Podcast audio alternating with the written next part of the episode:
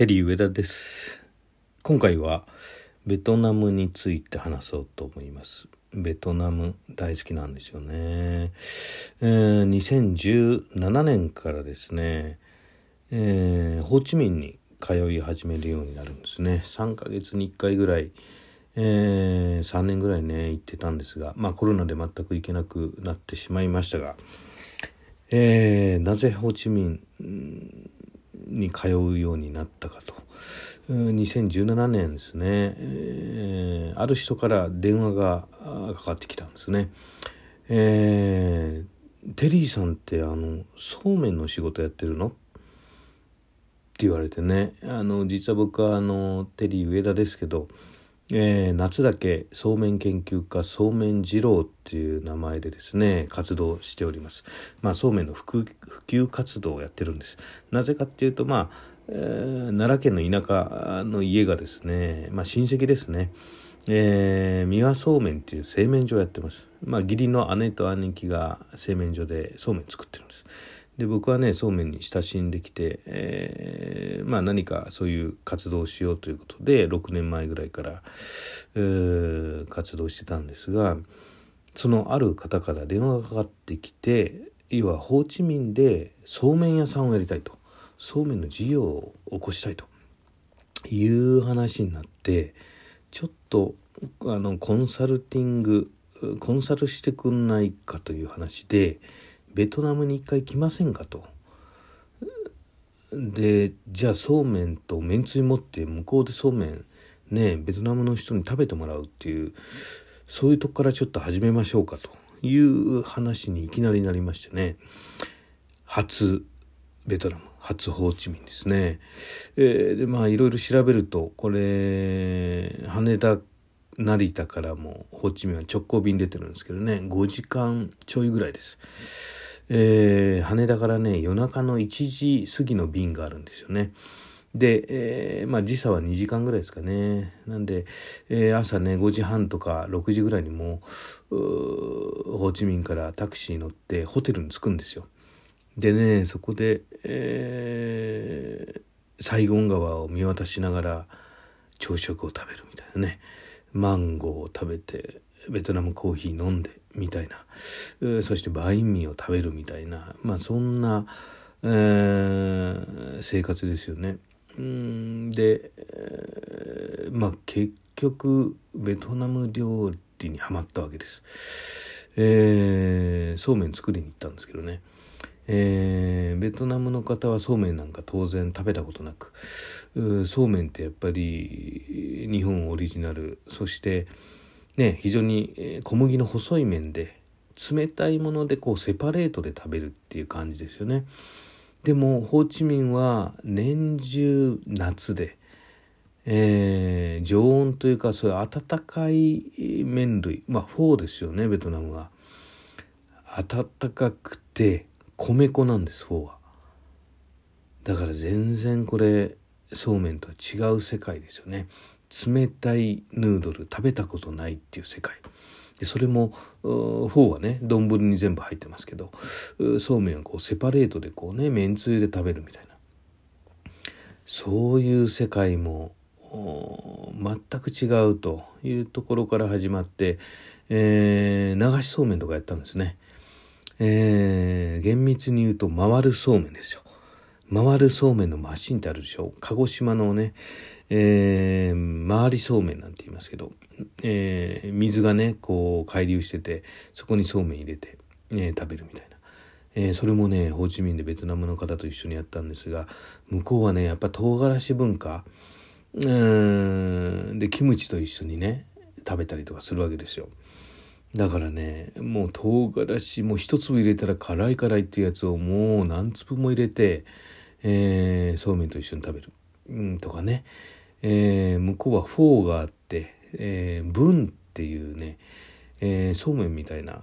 米粉ですけど麺もあってあとミーっていうね、えー、ちょっと中華麺的な黄色い麺もあります。なんでね、いろいろ実は、あの、日本のラーメン、うどん、そばみたいなね、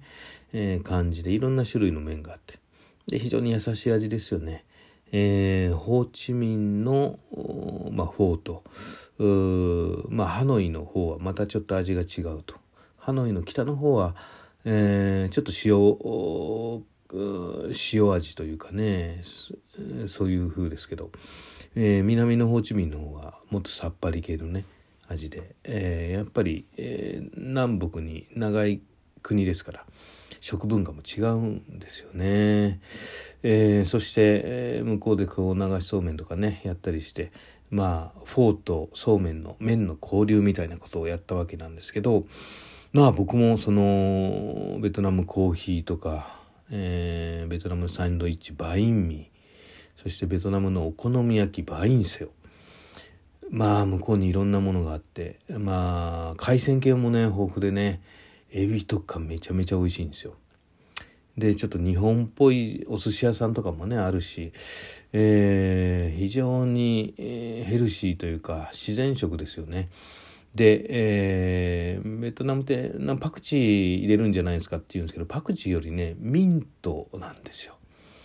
大きなね美しいミントの葉っぱがあって、まあ、それを刻んでフォーとかに入れるんですね、まあ、あとはバジルベトナムのバジルっていうのもあってシソとかもありますよね、えー、まあ、そういうものをそのバインミーとか、えー、バインセオとかフォーの中にたくさんねこうちぎって入れて食べる。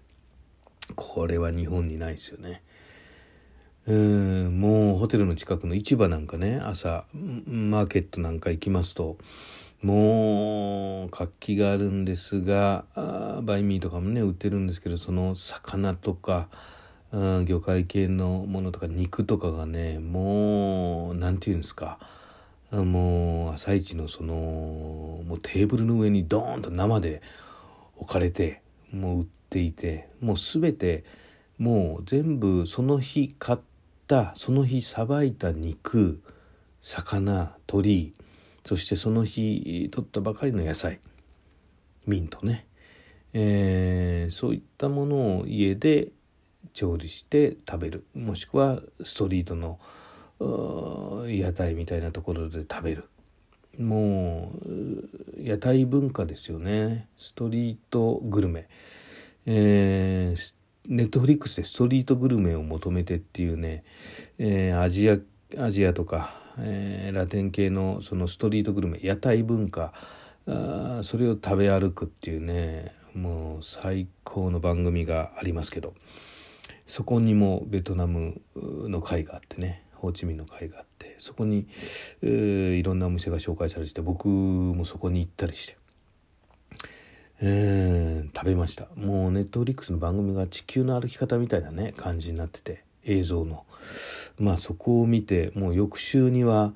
飛行機で飛んでそこの屋台に行けるみたいな。すごい時代になったもんですけども。う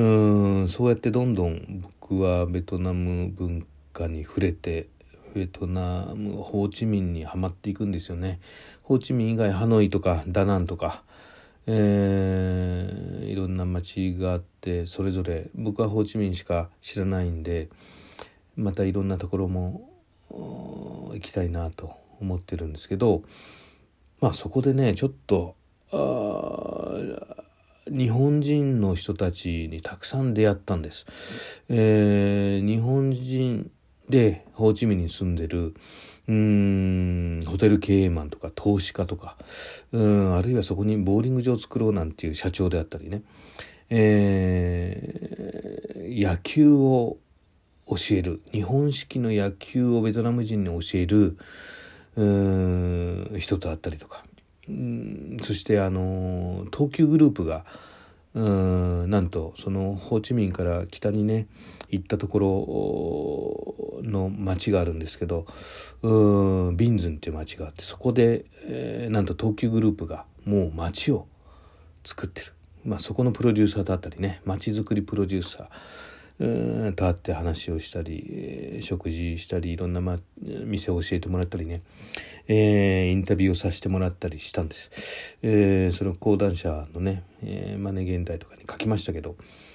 とにかくホーチミンのすごい、えー、もう高島屋もできてますしユニクロもできたし、えー、おしゃれなチョコレート屋さんはあるし、えー、カフェなんかねえ、ストリートにコーヒーベトナムコーヒーたくさん売ってますけどそうじゃなくてもっと洋風な、えー、西洋風なヨーロピアンというかそういったおしゃれなカフェもたくさんあって、えー、もう僕が行ってる時はタピオカブームは終わってその後レモンティーね。レモンティーブームみたいなのがありましたね。ストリートでも売ってましたけど、えー、もうほんとバインミーなんかストリートで60円とかねうんベトナムコーヒー、えー、屋台で買ったらもうほんと30円とかうんファミリーマートで、えー、ベトナムのバーバーバーっていうビールありますけどそれ5、60円ですよね。うんフォーなんかもストリートで食べて、まあ、100円ぐらいで買えますよね。そんな環境ですよね、えー、まだ冷蔵庫もほとんどなくてそういう冷蔵庫できる文化冷蔵庫ができる前の文化っていうことですね食文化。でやっとその洗濯機とかがねできて、えー、家に洗濯機入ったりね、えー、みんなそのちょっと路地裏の家とかに行くともう、ストリートでお皿洗ったりしてますよね。そういう本当東京の戦後みたいな状況ですけどどんどん発達してるんですね。またコロナが大丈夫になってね飛行機が飛ぶようになったら本当もうすぐにでもホーチミン飛んでいきたいななんてえー、思ってます。今回はベトナムの話でした。